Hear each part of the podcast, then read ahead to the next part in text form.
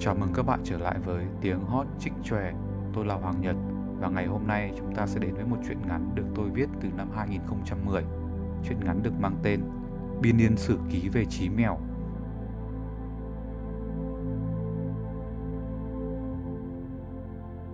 Hắn vừa đi vừa chửi, hắn chửi từ giám đốc cho đến cô lao công, hắn chửi cả cái công ty vật liệu xây dựng vũ đại này.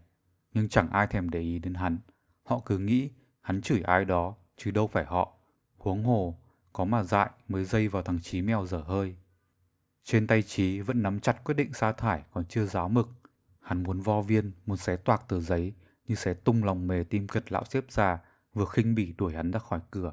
Dù gì, hắn cũng là một phó tiến sĩ khoa học, đã bảo vệ thành công luận án, bảo tồn di sản xứ quên tại Mông Cổ. Hắn còn cống hiến biết bao chất xám và công sức cho cái công ty này được gần 2 tháng dài đằng đẵng, như thể 60 ngày xuân xanh đã trôi qua. Thế mà đùng một cái, khi hắn vừa bước chân đến công ty sáng nay, còn chưa kịp ăn sáng và trả lời các bình luận trên Facebook, lão sếp đã đến tận chỗ hắn ngồi mà tổng xì vả. Lão đơm đặt cho hắn đủ thứ tội ác kinh tởm nhất của loài người. Lão kết tội hắn đi làm muộn 23 trên tổng số 24 ngày trong tháng, trong khi rõ ràng hắn chỉ đi muộn có 22 ngày, một ngày còn lại là do thói quen còn sót lại từ thời còn học phổ thông, luôn được nghỉ vào ngày nhà giáo Việt Nam. Lão vu khống hắn lợi dụng bếp ga và rau quả của công ty để nấu mì, nhưng sự thật là hắn nấu lẩu cho cả phòng kinh doanh đấy chứ. Rồi còn bao nhiêu thứ tội vạ oan uổng khác, như chuyện hắn chọc ghẹo cô thư ký của lão. Thực ra, hắn chỉ vỗ mông câu ả thôi. Sau màn luận tội, lão tuyên án ngay lập tức bằng một tiếng hét xé toạc trời xanh, cậu bị sa thải. Lão tưởng mình là Donald Trump hay sao mà đủ tư cách nói câu đó. Tiếng tin nhắn tỏ tí te vang lên, làm đứt mạch nguyền rủa của Trí. Hắn mở điện thoại và nhớn mày trước dòng tách ngắn gọn. Bà Kiên đây, 6 giờ chiều nay y hẹn quán quen, có phi vụ mới. Thế là lại có việc để làm rồi. chí tặc lưỡi, gần như quên ngay lão giám đốc già, hắn ném tờ giấy đã vò nát vào sọt rác và bước đi không ngoảnh lại. Bà Kiên là bạn thân của chí từ thời tóc ngôi giữa nhuộm vàng và quần ống loe vẫn còn là mốt thời thượng. Ông bà có câu, gần mực thì đen, gần đèn thì sáng, nhưng các phụ huynh của họ có thể hoàn toàn yên tâm khi hai đứa trẻ chơi với nhau vì cả hai đều là mực đen ngòm, có hòa vào nhau cũng không thể đen hơn được nữa. Cả hai tạo thành một cặp lừa đảo chuyên nghiệp, các nhà đầu tư nhẹ dạ, những doanh nhân kém năng lực và bọn trường giả học làm sang thường là nạn nhân của họ. Hôm nay anh em mình sẽ làm thịt con gà nào đây? Chí phấn khởi hỏi han ngay khi nhìn thấy bộ mặt lưu manh của Kiên. Bé bé cái mồm dùm cha nội, nó mà nghe thấy thì công toi cả tháng mồi chài của tôi bây giờ. Kiên đưa tay lên môi ra dấu trật tự. Hôm nay anh ta ăn vận như một doanh nhân thành đạt vết đen lịch lãm, áo sơ mi là lượt thẳng thớm với cravat đen bản nhỏ cùng mái tóc mối tiêu bạc trước tuổi, mang dáng dấp tài tử George Clooney. Chỉ có thể nhận ra mức độ quan trọng của phi vụ này qua sự trải chuốt thái quá của Kiên. Tôi hỏi thật nhé, Kiên ghé sát vào tai Trí thì thầm như sợ bị nghe lén. Ông có muốn làm sếp không? Làm sếp? Ai cho tôi làm sếp? Chí mới nghe đến từ làm sếp thì toàn thân đã nổi da gà, kích động như vừa uống liền 10 lon bò húc quá đắt. Đó là ước mơ của hắn từ thời còn đi nhà trẻ. Được làm sếp là được ngồi lên đầu thiên hạ, không phải dậy sớm đi làm, không phải lo lắng về cái thẻ quẹt chết tiệt và hệ thống chấm công khốn kiếp mà một kẻ dội hơi nào đó nghĩ ra. Tuyệt nhất là hắn sẽ được đập bàn đập ghế quát tháo người khác, đổ hết lỗi lầm của hắn cho họ và tha hồ sa thải bất kỳ ai hắn thấy ngứa mắt. Đừng quên những cô thư ký xinh đẹp chân dài miên man, mỗi khi cần hắn ký vào một công văn nào đó, cô ta sẽ đứng sát đến mức cọ cả mông vào vai hắn, phô nguyên vào một ốc lửa chỉ có trong mấy phim giáp mà hắn vẫn hay xem mỗi đêm. Đó mới đúng là cuộc sống chứ. Muốn, muốn nhất trên đời, chí quả quyết. Tốt, tôi vừa chăn được một thằng Việt Kiều nhà giàu mà ngu lắm, đúng kiểu đối tượng ưa thích của mình. Chúng ta sẽ rút của cái thằng trường giả học làm doanh nhân đấy đến đồng cuối cùng luôn. Kiên cười nham hiểm. Trong lúc cả hai đang bàn kế hoạch, thì một chiếc ly sợt mui trần bóng loáng đỗ xịch trước cửa quán cà phê.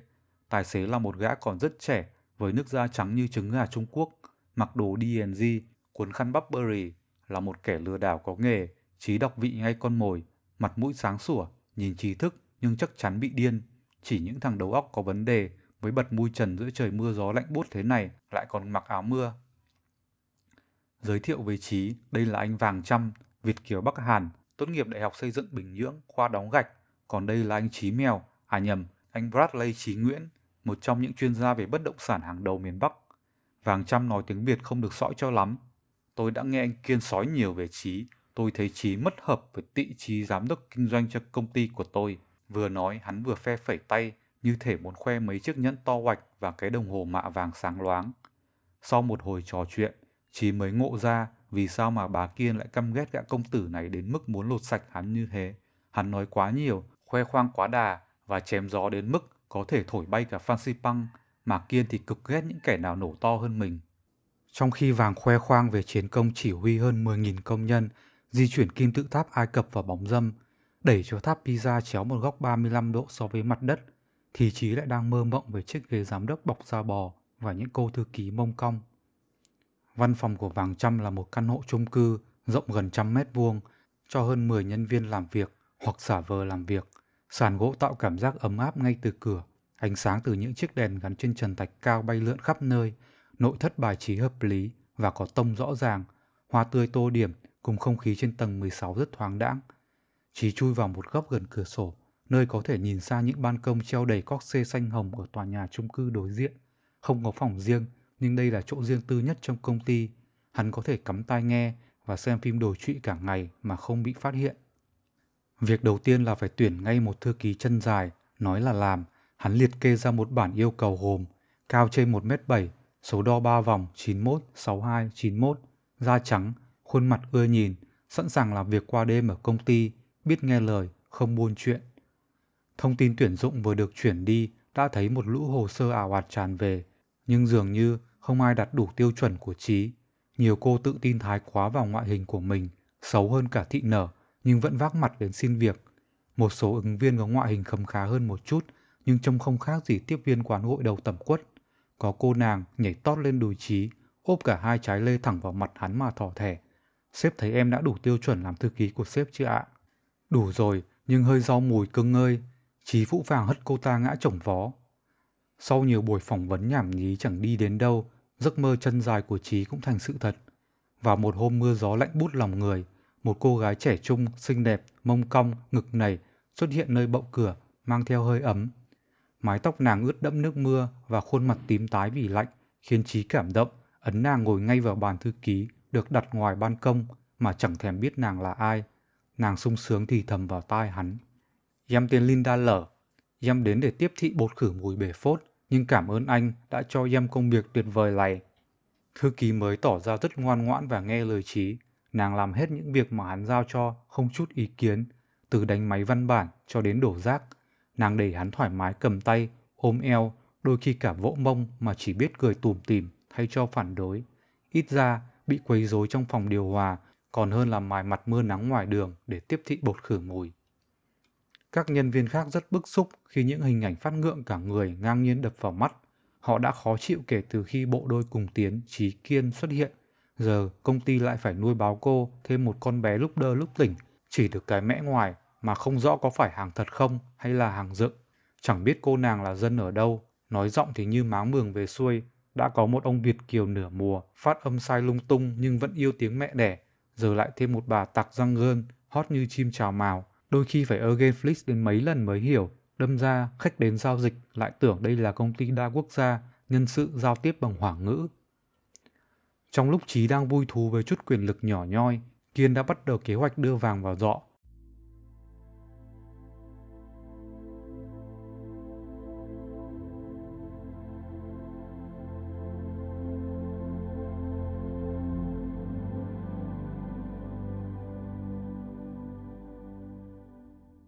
Một ngày mưa phùn gió bấc, bầu trời xám xịt chẳng nhìn rõ mặt người.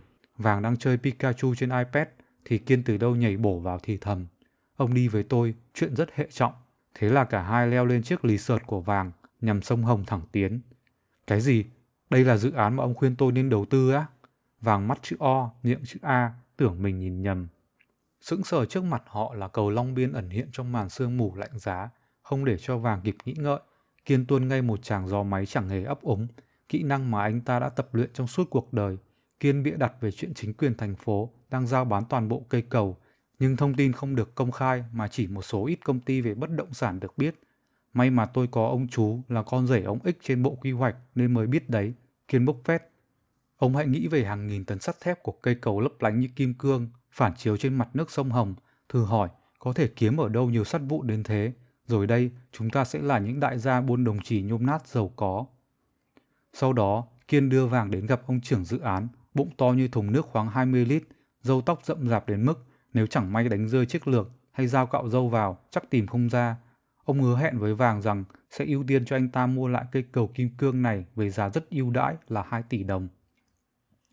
Thấy vàng còn do dự, Kiên nhanh trí đưa tất cả vào quán bò tùng xẻo. Sau khoảng 5-6 lượt bia và những câu chuyện bao hoa vô bổ từ hai phía, Vàng cũng chịu rút điện thoại để xin viện trợ không hoàn lại từ ông bà già. Ông thấy tôi có năng khiếu làm diễn viên không? Tôi mà theo nghiệp diễn chắc giờ nổi tiếng chẳng kém gì Brad Pitt. Chí hả hê gỡ bỏ bộ dâu giả và cái gối bông nhét trong bụng nãy giờ. Anh em mình mà kết hợp lại thì ngay cả Donald Trump cũng bị lừa. Kiên xoa tay cười nham hiểm. Giờ chỉ cần lo một số giấy tờ giả và chờ thằng ngu kia đưa tiền. Việc còn lại ông làm nốt nhé. Mà này, ra việc chuyển tiền cho em nở liệu có chắc ăn không? Chí tỏ vẻ lo lắng. Ông yên tâm, em đấy bị điên mà. Nó không nhận thức được hành động của mình đâu. Rồi đây, ông và em ý sẽ được nằm dài trên bãi cát trắng ăn tôm hùm. Kiên phẩy tay. Do phải huy động vốn cho vụ đầu tư mua sắt vụn lụm kim cương nên vàng đành cầm cố con xe mui trần, nợ lương nhân viên, thậm chí gỡ cả điều hòa của công ty đem bán. Một số nhân viên định tố cáo trò lừa đảo với vàng nhưng đều bị Trí Kiên bịt miệng ngay lập tức bằng cách sa thải với những lý do không thể lãng nhách hơn như quên không cài cúc áo, đi toilet một lần dám giật nước gây lãng phí, không bấm thích Facebook status của sếp. Một ngày đen tối như trong dạp phim, ông trưởng dự án hẹn gặp Vàng nói chuyện. Anh Vàng này, thương vụ sắp hoàn tất, nhưng như anh đã biết, có qua có lại mới toại lòng nhau, thoải mái thì vui vẻ, bắt bẻ thì lôi thôi. Trên trời có con chim non, dưới đất đứa trẻ ăn kẹo bòn bon tẩm đường. Thôi được rồi, tôi hiểu mà. Vàng cắt ngang những câu nói nhảm của ông ta. Tôi đã chuẩn bị sẵn hoa hồng biếu ông rồi đây. Nói xong, Vàng rút trong túi ra một tờ hóa đơn chuyển khoản, gồm một số 2 và 8 số 0. Chí vốn rất ghét môn toán và các con số, thế nhưng lần đầu tiên trong đời, hắn yêu cái sự lặp lại dài đến bất tận của mấy con số đó. 200 triệu, chưa bao giờ trong tay hắn có nhiều tiền đến thế. Hắn nhớ đến bố mẹ hắn, những con người làm việc vất vả cả đời, vẫn chẳng đủ tiền sơn lại ngôi nhà cũ nát, ba đời cùng chen chúc mấy chục năm qua. Hắn rất muốn ngửa mặt lên trời mà cười ha hả, muốn hét lên rằng cuối cùng bố mẹ hắn cũng phải tự hào về hắn. Hắn chẳng những đã trở thành một giám đốc quyền cao chức trọng, mà còn kiếm ra rất nhiều tiền nữa. Lần đầu tiên trong đời, hắn thấy hạnh phúc vì đã chứng tỏ được giá trị bản thân. Sau khi hứa hão thêm vài lời để tạo sự tin tưởng nơi vàng, Chí nhanh chân cáo từ và gọi ngay cho Kiên để xác nhận.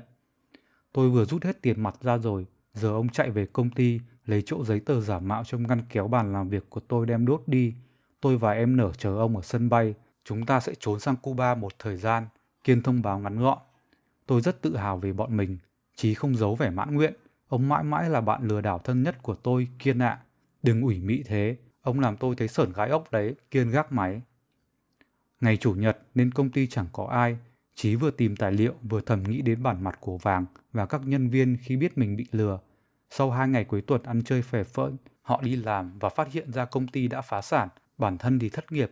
Chỉ có hai ngày thôi mà thế giới đã thay đổi đến 180 độ, lạm phát tăng nhanh, trái đất nóng lên, vài nông dân bị cưỡng chế đầm tôm, một công ty phá sản vì giám đốc bị lừa tiền, nhưng một số khác lại phất lên. Hắn sẽ đến Cuba, nằm dài trên những bãi cát, hút xì gà La Havana và ngắm nhìn những cô nàng Nam Mỹ bốc lửa ra khói. Đang trong cơn mơ tưởng tít tận nửa vòng trái đất, thì bỗng đâu tiếng đập cửa ầm ầm, tiếng gót giày nệ xuống sàn gỗ, làm trí giật mình, vội trở về với mặt đất ngay lập tức. Vàng đã đứng trước mặt hắn từ lúc nào, khuôn mặt anh ta trắng bệch như Edward Cullen, thở hồng hộc như vừa chạy mười mấy tầng cầu thang, mà đúng là thế thật chứ chẳng phải như. Anh Chí, tôi đã đối xử tốt với các anh, đã tin tưởng các anh như thế, Vậy mà các anh lỡm đang tâm lừa gạt tôi sao? Tiếng quát tháo của vàng vang vọng khắp căn phòng 100 mét vuông. Chỉ nghĩ thầm thôi toi rồi, làm sao thằng não ngắn này phát hiện ra được. Bình tĩnh, nó chẳng có bằng chứng gì cả. Vậy nên, sau khi hít một hơi thật sâu xuống tận ruột non, Chí đeo lên mặt thái độ ngơ ngác con nai vàng. Tôi chẳng hiểu ông đang nói gì. Có phải mới uống nhầm thuốc chống mãn dục nam không? Giờ mà ông vẫn còn xối à? Ông đạc đi, Nói xong, vàng vứt một tờ giấy bị vò nát vào mặt Trí. Trí nhặt nó lên, vuốt các nếp nhầu. Buổi chiều cuối tuần trên tầng 16 vắng lặng đến mức nghe rõ ràng tiếng sột soạt của giấy. Nắng gay gắt dọi qua cửa kính, tràn ngập căn phòng, kéo hai cái bóng người dài ngoằng dưới sàn nhà. Vàng thân mến, Khi nhận được tờ giấy này, tức là ông đã bị lừa mất số tiền hoa hồng, tất cả kế hoạch và chủ mưu do thằng Chí vạch ra. Nếu ông muốn đòi lại công lý, thì tôi đoán hiện giờ nó đang ở công ty, cố gắng xóa hết chứng cứ tội ác. Chúc ông may mắn lần sau. From Kiên đẹp trai with love. Chí đọc đi đọc lại mấy lần, đúng là văn phong và nét chữ gà bới lợn húc của Kiên không lẫn đi đâu được. Trong một phần mười giây sau đó, những ký ức đẹp đẽ của hai thằng bạn thân nhập nhằng trong đầu Chí. Hai thằng chơi với nhau từ lớp 1, từng cùng nhau bán cả nồi cơm điện để lấy tiền chơi điện tử Nintendo và mua truyện tranh Ninja loạn thị. Chúng từng cùng nhau lừa thầy, dối cô, gạt bố mẹ hết lần này đến lần khác suốt chục năm học. Chúng từng cùng nhau trèo lên vách, nhìn trộm vào nhà tắm công cộng, để rồi chạy bán sống bán chết khi bị cả tổ dân phố đuổi đánh. Những kỷ niệm đó đã có lúc hắn quên đi, vậy mà giờ đây đang hùng hổ kéo về như đoàn quân duyệt binh trên sa trường. Hỡi ơi bá Kiên, hắn gào thét từ sâu bên trong tâm hồn tan nát, thì ra đến lúc cùng mày cũng có thể lừa cả bạn thân nhất, một thằng bạn như thế ấy, một thằng bạn đã cùng mày lừa đảo cả thế giới. Cuộc đời quả thật cứ một ngày thêm đáng buồn. Vàng vẫn đứng yên nãy giờ, tay nắm chặt khẩu K59 giấu sau lưng, chờ phản ứng của Chí. Chán anh ta lấm tấm mồ hôi, tim đập dồn dập như nhịp gõ bài Sexy and I Know It. Vàng bắt đầu thấy chột dạ khi đến đây một mình, khẩu súng không có đạn, với sức vóc công tử bột của anh ta, chắc chỉ đấm một phát là chết luôn. Cả hai cứ giữ nguyên tư thế đó khoảng 2 phút. Thế rồi bất ngờ, Chí xé tờ giấy làm hàng chục mảnh, sau đó vừa ném lên không trung vừa cười ha hả trước sự ngạc nhiên tột cùng của Vàng. Tiếng cười vang vọng trong buổi chiều trạng vạng, tạo nên cảm giác rờn rợn như trong phim kinh dị. Đến mức này mà ông vẫn còn cười được à, Vàng vừa ngạc nhiên vừa bối rối. Khẩu súng giờ đang nắm chắc trong tay anh ta, nòng hướng về phía trí một cách lạnh lẽo. Không cười sao được chứ, trí hét lên, giơ hai tay ra như muốn ôm Vàng vào lòng. Tôi có một góc làm việc riêng, tôi có một thư ký chân dài, tôi được ký giấy tờ, được quát tháo, chửi bới và sa thải nhân viên. Bây giờ tôi còn bị thằng bạn thân nhất và thư ký của mình lừa hết tiền, đẩy tôi vào tù một mình. Ông không hiểu sao? Tôi đích thực đã là một sếp lớn rồi.